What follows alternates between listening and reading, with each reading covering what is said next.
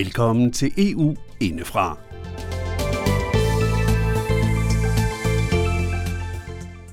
Denne gang ser vi på ytringsfrihedens ubehagelige fætter. Ja, du hørte rigtigt. En ubehagelig fætter. Citatet, som du kan høre i udsendelsen, stammer fra Venstres europaparlamentariker Morten Lykkegaard. Ytringsfriheden åbner nemlig op for, at alle har lov til at sige lige, hvad de vil. De sociale medier sørger samtidig for, at selv de mest vanvittige idéer og teorier når ud til tusindvis af brugere. Det er en giftig cocktail. Ikke mindst fordi den også åbner op for, at stater med onde hensigter kan sprede misinformationer. Og det gør de. Stater som Rusland og Kina, men ikke kun dem.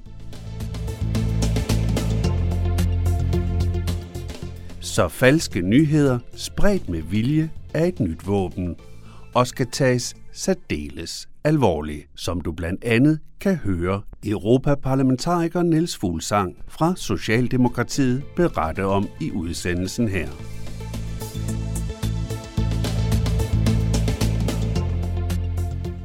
Hvad er så løsningen? Jo, dem er der flere af, og de involverer os alle. De ansatte hos Europaparlamentets kontor i Danmark kommer i hvert fald med et par idéer.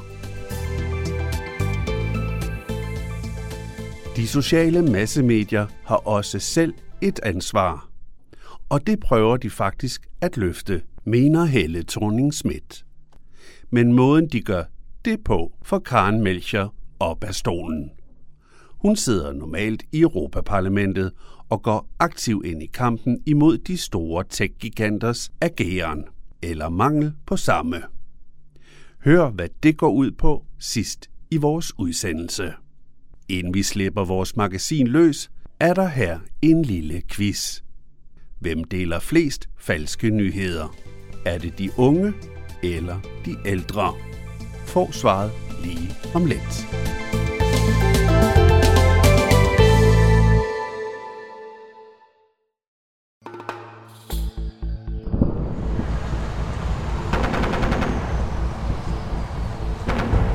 Der er en krig i gang. Ikke en med krudt og kugler, men en, som har tastetryk og software-robotter som våben. Målet er at sprede falske informationer. Det lyder måske ikke så dramatisk, men det er det. For eksempel så brugte og bruger netop terrororganisationen IS de her våben til at rekruttere alt fra soldater, unge kvinder som IS brugede, til deciderede selvmordsaktivister. Men det er ikke kun IS og andre terrororganisationer, der bruger falske informationer som våben. For prøv at høre, hvad Europaparlamentariker for Socialdemokratiet svarer, når jeg spørger mig om det her. Niels Fuglsang fra Socialdemokratiet. Øh, du arbejder jo i EU-parlamentet, og hvis jeg siger sådan noget som falske informationer, øh, hvad er det første land, der falder dig i sinde så? Jamen, det er jo nok Rusland.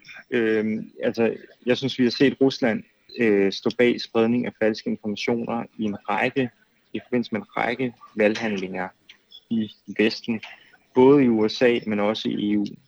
Vi har set øh, meget klare beviser for, at valgkampen i USA med Donald Trump og øh, Hillary Clinton blev påvirket af øh, russiske falske informationer, hvor øh, for eksempel på de sociale medier, at der var øh, det, man kalder trolde, altså øh, brugere på Facebook, som enten var øh, robotter, eller som var øh, nogle personer, der med udgangspunkt i Rusland øh, simpelthen øh, spredte informationer om, at Hillary var ansvarlig for den ene og den anden forbrydelse for at påvirke, øh, for at påvirke valghandlingen.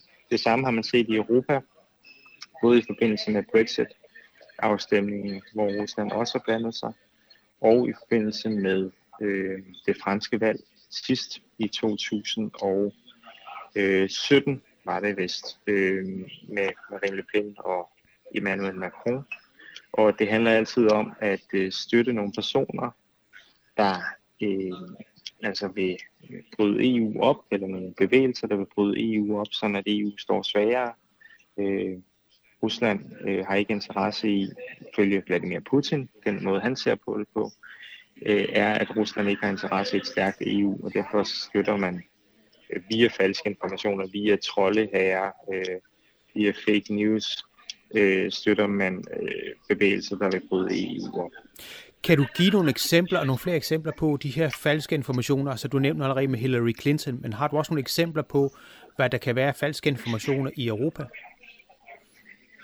Jamen det kan jo være øh, for eksempel i forbindelse med Brexit-afstemningen, øh, historier om, at EU øh, misbruger midler, eller EU øh, står bag øh, for forskellige øh, forfærdelige initiativer. Altså historier om, at, at øh, hvor, hvor forfærdeligt EU, EU egentlig er, øh, og at det derfor er godt at komme ud af EU, og det kan være, der, det kan være nogle Facebook-brugere, for eksempel, der, der deler øh, informationer, der simpelthen er fælles, altså, altså løgnhistorier, der er blevet sat, der, der kommer fra nogle nyhedssider, det vil sige nyhedssider i situationstegn, for det er det jo ikke, men, men nogle sider, med, som er blevet oprettet, øh, og som Rusland har taget initiativ til at oprette, med, med, med løgnhistorier om, øh, hvor forfærdeligt EU er, og hvad, hvad EU laver af ulykker.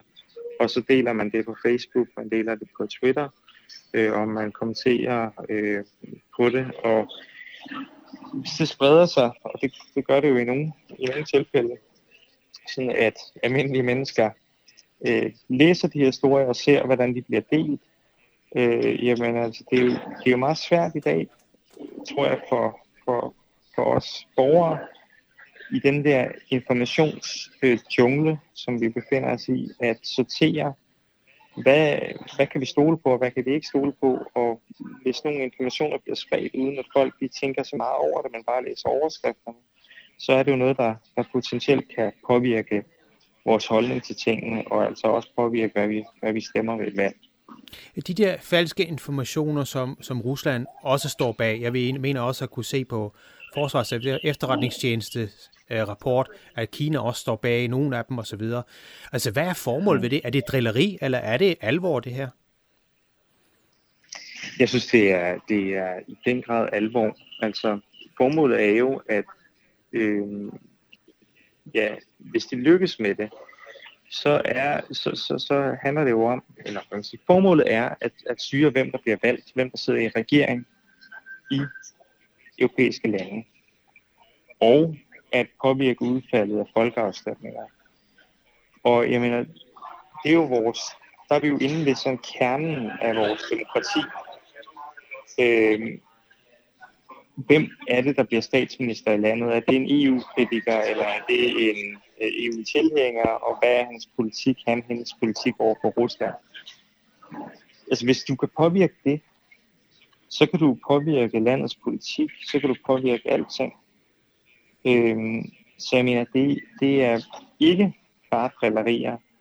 Øh, det er noget, vi skal tage dybt alvorligt. Jeg vil så sige, at det er jo, øh, altså man kan jo overveje, i hvilken grad kan det lykkes for Rusland, fordi, og Kina og andre, der gerne vil påvirke det her, fordi der skal jo, der skal jo virkelig et stort skub af falske informationer til, for at du kan flytte folks stemmer, og du kan påvirke en valghandling. Men øh, hvorvidt at Donald Trump kom til magten ved hjælp af falsk information, det, det tror jeg, der har hjulpet ham. Spørgsmål, altså, jeg, ved, jeg ved ikke, om man kan sige, at det var det, der gjorde, at han vandt øh, det kan sagtens være, at han havde vundet alligevel, men alene at det, at, at de, de påvirker vores valg, det, altså, så er vi jo ikke selvstændige længere. Så har vi så er det dem, der styrer os. Så det skal vi tage meget alvorligt. Jeg må sige, at med Donald Trump kan man jo sige, at han tabte jo så det sidste valg, på trods af uh, russisk indblanding, eventuelt russisk indblanding i hvert fald. Ja. Men de ja. her falske informationer, er det noget, der er stigende? Har I talt på det i EU? Øhm, ja, ja, ja, mit indtryk er, at det er stigende. Altså, jeg synes det, men jeg har ikke, jeg kan ikke sådan øh, fremlægge nogle tal her i dagens udsendelse. Øh, men det er, et godt spørgsmål, det er et godt spørgsmål, du stiller, om der er tal på det. Det vil, det vil være interessant at prøve at undersøge mit indtryk bare for at se, sådan følge debatten og følge mediebilledet, det er i hvert fald, det er det stigende. Der er i hvert fald kommet mere opmærksomhed på det, og jeg synes, det er de seneste valg, øh, det er de seneste valg, hvor man virkelig har diskuteret det her, hvor, hvor man er blevet opmærksom på det. Jeg tror, at det handler om, at sociale medier fylder mere og mere i valgkampen. Jeg har selv været øh, med til at lave valgkampagner for Socialdemokratiet, også før jeg blev valgt for en række år. Og jeg kunne se, som alle har kunnet se, tror jeg, hvordan sociale medier, det og Facebook og Twitter osv., det er blevet en større og større del af valgkampen. Og i modsætning til øh, på avisredaktioner, så er det jo sådan på Facebook og Twitter, at der er ikke nogen redaktør. Så al, alle kan jo sige hvad som helst. Der er ikke nogen, der sorterer i det for så vidt. Og det gør jo, at falske informationer har det lettere. Det vil være, hvis man forestiller sig altså den tid før Facebook, der ville det jo være sværere at skabe og sprede falske informationer. Hvis, så skal man jo, der fik vi vores nyheder fra radioudsendelser som den her, øh, TV2 og DR og så videre. Øh, så, så der vil, der vil russerne, eller hvem der måtte have en interesse i det, der vil de ikke have nogle særlig gode muligheder for at sprede falske informationer. Det har de i dag. Så i takt med, at vi bruger flere og flere sociale medier, så kan man altså også sprede flere og flere falske informationer? Ja, det, øh, det, det, det mener jeg. Det, de to ting hænger, hænger helt klart sammen.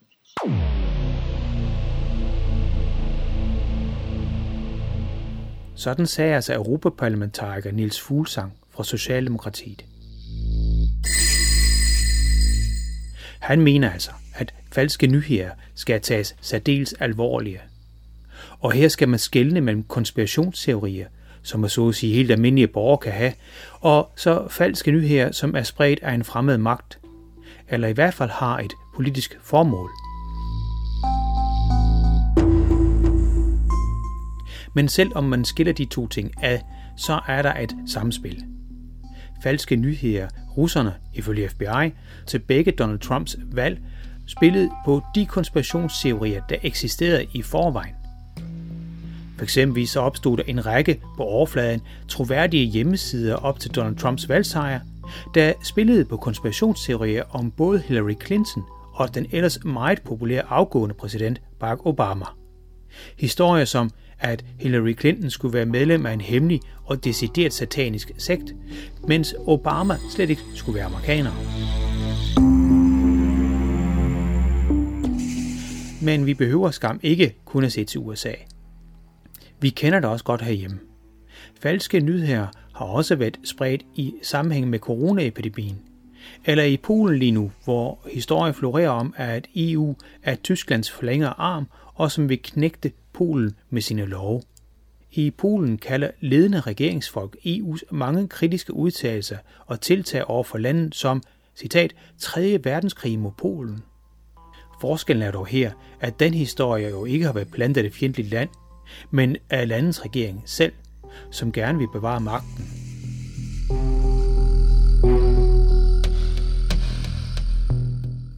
Der findes masser af falske historier, som mange af os udmærket kender. Ikke mindst når det gælder EU. Netop ansatte på EU-parlamentets danske kontor har holdt mange foredrag og oplæg rundt omkring i det danske land om netop falske historier. I et af foredragene i Vejle lød det blandt andet sådan her. News kan selvfølgelig være rigtig mange forskellige ting. Øh, en del af det er jo decideret, vil jeg kalde, ondsindede aktører, øh, tit, tit udefra. Det kan være Rusland, øh, det kan også være for sådan andre store magter, der har en eller anden interesse i at gå ind og påvirke aktivt øh, en valghandling for at fremme egne interesser, eller for at fremme øh, destabilisering simpelthen. Øh, men det kan jo også være de her sådan lidt mere haha-historier, vi alle sammen kender, med lakridspiber, eller kanelsnegle, eller krumme eller eller hvad det nu lige er, EU gerne vil forbyde. Øh, og som regel er det jo ikke, er det jo en, en and, det er jo ikke en rigtig historie, men det er noget, der ligesom florerer, de her historier. Det er altså ikke altid klart, hvornår det er en falsk historie med en klar hensigt, eller bare en historie, der simpelthen ikke er sand. Vi er ifølge undersøgelser alle gode til at dele den slags. Der har været meget fokus på især unges såkaldt ukritiske ageren på nettet. Men forskning viser faktisk noget helt andet. Nemlig at det er de ældre, der er dem, der helt ukritisk deler flest usande historier. Det viser flere undersøgelser. Det er blandt et studie for det anerkendte Princeton University, der sammen med New York University netop så på, hvem der deler falske nyheder. Analysevirksomheden, vi også kender herhjemmefra, YouGov, kom frem til samme resultat. Nemlig, at det er især brugere over 65 år, der deler falske nyheder på de sociale medier. Faktisk så delte over 11 procent af de ældre falske nyheder, mens det kun var 3 procent af de 18-29-årige, der gjorde det samme. I øvrigt spillede uddannelsesniveau hos brugerne ikke nogen større rolle. Tilbage til historien. Et problem med falske nyheder er, at når en historie enten er tilstrækkeligt spændende i sig selv, eller også er blevet fortalt mange gange, så er den nærmest umulig at udrydde. Her igen fra Europaparlamentets arrangement, der fortæller om falske nyheder, de fleste af os har hørt mange gange. lakridspiber, hvis man siger det til folk, så tænker folk jo stadigvæk, Nå, det var dem, der EU ville forbyde. Og det var jo en anden. Der var ikke nogen historie i det. Der var en lille, øh, sådan en lille fli af sandhed i den, i at der var et underudvalg i Europaparlamentet, hvor der var et medlem, der havde foreslået det. Men derfra til, at det bliver en EU-lov, der er virkelig langt. Så det, det var sådan den sande historie bag det. Men, men det er stadig sådan en historie, folk forbinder med, med EU. Krumme agurker er et andet eksempel. Kanel, snegle, kebab. Altså vi kender jo alle sammen de der eksempler.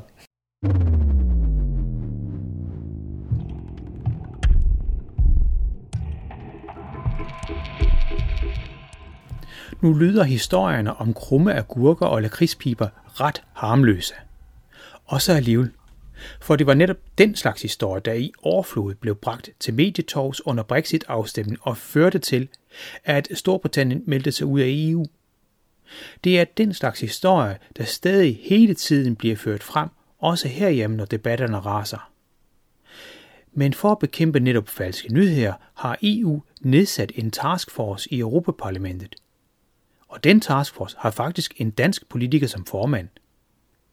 Vi spørger ham, om det er rigtigt, at EU har skærpet kampen imod falske nyheder. Og han svarer sådan her.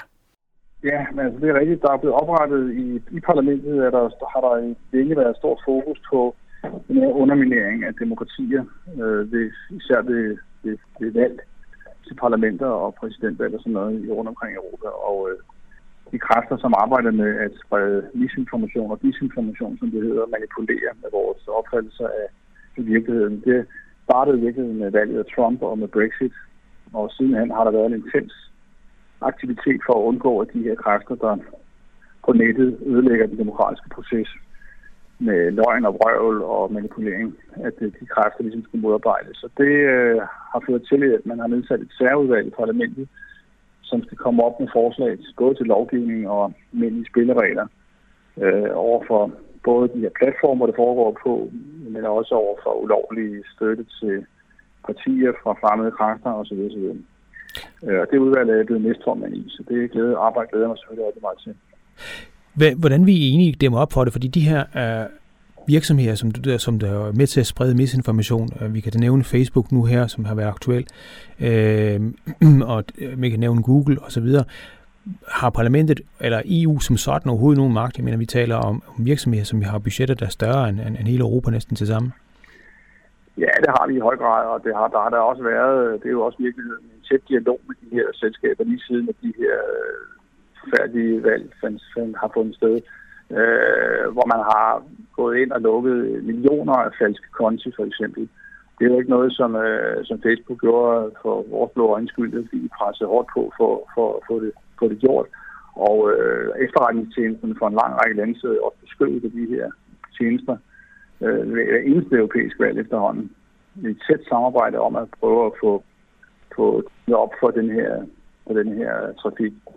Øh, så der er foregår allerede nu en hel masse ting, bag ved linjerne, hvor de her selskaber er involveret. Så det er ikke bare sådan, at de står på den ene side, de står på den anden side.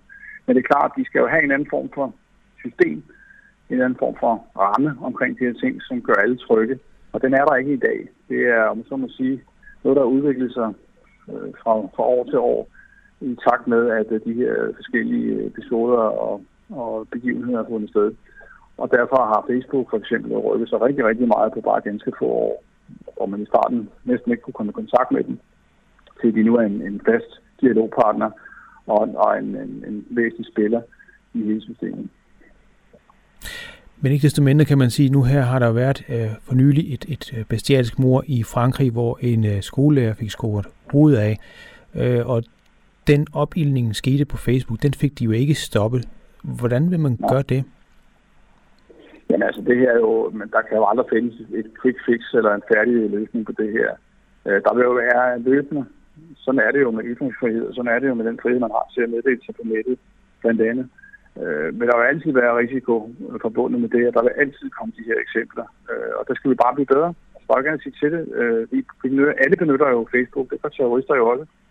Øh, så, så det, det kan man jo ikke forhindre på den måde, som, øh, at man som enkelt individer og og sågar som organisationer kan gå ind og være med til at påvirke. Det skal man jo heller ikke som udgangspunkt. Man skal bare have nogle meget klare retningslinjer for, hvad der kan bremses og hvad der bør bremses. Og det skal de her øh, platforme jo acceptere. Det har de i høj grad også allerede gjort i princippet. Men i praksis mangler der stadigvæk øh, et stykke vej, før man kan dæmme effektivt op for det. Og det er derfor, vi har nedsat det her udvalg. Ja, for Morten Lykkegaard, du er jo liberal, når du nu er fra Venstre. Øh, jeg tænker jo selvfølgelig, at ytringsfriheden kan jo også være krænket, hvis jeg nu synes, at jorden ser flad ud. Skal jeg så ikke have lov til det? Jo, det skal du, og det er præcis det, det handler om. Det her handler ikke om, at man, øh, man ikke kan få lov til at mene noget, uanset hvor forkert det måtte være. Det her handler om at, øh, at få faktatjekke ting, at få give, give dem, der læser med, en mulighed for at forholde sig til andre virkeligheder, end den, de bliver præsenteret for. Der er en lang række tiltag, som jo ikke handler om, at, øh, som ikke handler om censur eller om at fjerne noget, men om at være med til at gøre folk klogere i den her massive informationsfront, de bliver udsat for hver dag. Så der har altid været fake news. Altså fake news er ikke noget, der, der, der lige er opstået. Fake news har været der så længe, der har været mennesker til. Øh, det har bare fundet forskellige former øh, for udbredelse og distribution, øh, og, og det er ligesom en, øh, det er en ubehagelig fætter til ytringsfrihed. Ikke? Og det skal man jo bare lære at leve med, men man skal så omvendt være meget, man skal ikke være naiv, man skal være meget opmærksom på, når det bliver systematisk, og når det har en manipulativ karakter, altså når det er bevidst. Og der forsøger vi så at skille. Man forsøger at skille. Der er en lang række initiativer i gang for at finde ud af, hvordan man skiller skidt for snot og, og finde grænsen for, hvor man skal gribe ind og gøre det. Det er blandt andet det her, det udvalg skal til.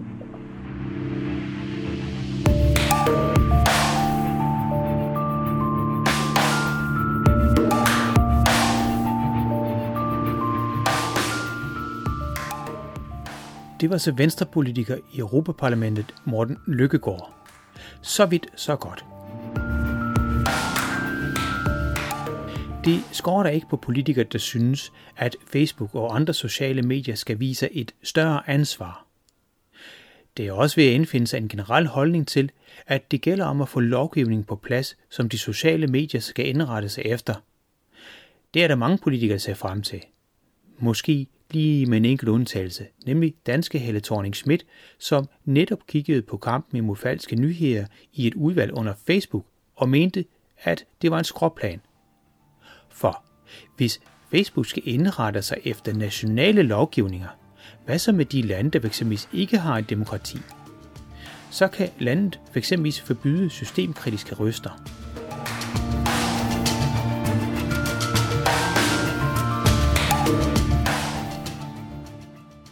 Uanset hvad, så er de sociale medier blevet meget mere opmærksom på, at falske nyheder skal bekæmpes. De har oprettet såkaldte robotter, der gennemtrævler de sociale medier for falske nyheder, og som minimum markerer den med et markat, der angiver, at der muligvis her er tale om en falsk nyhed. Eller også bliver den fjernet helt. Mens nogen hilser de her sociale mediers indsats velkomne, så er der andre, der er knap så begejstrede. Kritikerne ser det som en klar indskrænkning af ytringsfriheden. Men det er ikke det eneste problem. For selve metoden, de sociale medier anvender, bliver også kritiseret. Her er Europaparlamentariker Karen Melger fra det radikale Venstre. Et af de store problemer også med, med online-platformenes øh, censur af, af materiale på nettet og deres platform, det er, at den, der har lavet materialet, ikke får at vide, jamen, hvorfor er det, deres materiale bliver taget ned. Man får bare at vide, at det her er imod vores regler, så derfor har vi fjernet det. Der er ikke mulighed for at få at vide, jamen, hvilke kriterier er det, hvordan kan jeg klage, og hvem kan jeg tale med. Du møder bare en mur øh, med en e-mailadresse, og du får ikke noget svar tilbage. Når vi går ind og skal vurdere øh, det indhold, som er på platformene, så er det enormt vigtigt, at det foregår på en kvalificeret og nuanceret måde. Derfor skal det ikke være et automatiseret filter. Det skal heller ikke være øh, lavet af mennesker, som sidder i kontrolfabrikker og ikke har nogen viden om det indhold, som de reelt øh, sidder med mellem hænderne. Fordi så ender vi med at få censureret indhold, som ikke reelt er skadeligt, fordi at platformene ikke har investeret i at forstå, hvad det er øh, for indhold, der ligger på deres platform. Derfor er det enormt vigtigt for mig, at vi får stillet krav til platformene om at være åbne omkring deres processer, så man kan klage over, øh, hvis indhold bliver fjernet, og man ved, hvad reglerne er. Men også, at der er kvalificeret kontrol med indholdet. Så når der er et menneske indover, som ser på, øh, om det her er, er lovligt eller ulovligt indhold, at de så har de kompetencer og den tid til at gå ind og lave en reel øh, beslutning om det. Men er det overhovedet et problem, at øh, er der mange, der oplever det, at den her mur, hvor de får fjernet materialer? Det er der. Øh, vi har i Danmark haft øh, dels en, en musikstjerne, øh, Faseline, som har fået fjernet indhold fra, fra Instagram omkring øh, covid-19, og har ikke kun, både hverken hende eller journalister har kunnet få at vide, jamen, hvorfor er det, at indholdet er blevet fjernet. Og så har vi haft øh, Danmarks Radio, som har lavet en app med deres børneprogram, som hedder Ramachan, som er blevet fjernet først fra Apple øh, App Store og også fra Googles Play Store, hvor øh, man bare har fået at vide, at den opfordrer til, at børnene skal begynde at ryge, fordi der fremgår en øh, lakridspibe i en spionafsnit. Og der har selv en så stor institution som DR haft svært ved at have en dialog med platformene. Og hvis det er svært for Danmarks Radio at have en dialog med platformene, jamen hvordan skal det så være muligt for en person, som har en, en podcast eller som laver programmer, som man gerne vil lægge op på YouTube. Og det er, øh, det er ødelæggende for øh, den demokratiske samtale på nettet, at du får fjernet indhold uden at have mulighed for at vide hvorfor. Sådan sagde altså Karen Melger, som udover at være jurist, også er europaparlamentariker for de radikale venstre.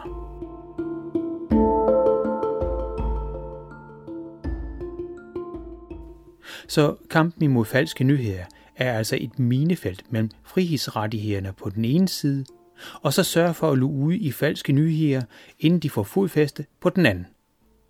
Eller sagt på en anden måde. Er ytringsfriheden så hellig, at vi tillader fremmede magter og andre med skumle hensigter at vildlede en del af de demokratiske befolkninger? Hvis svaret er nej, hvem bestemmer så, hvad der er sandt og hvad der ikke er? Sidst og ikke mindst, hvem har ansvaret? De sociale medier? Afsenderne af de falske budskaber? Eller måske personen, der deler dem?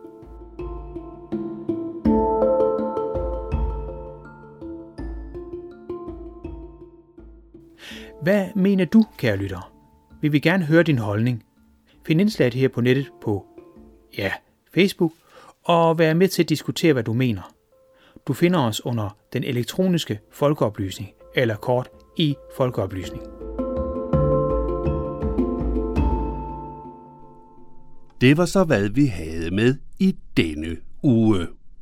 En vigtig ting, vi dog lige vil nævne på falderæbet er, at et af de ret alvorlige følgevirkninger af falske nyheder er, at ingen rigtig stoler på noget mere.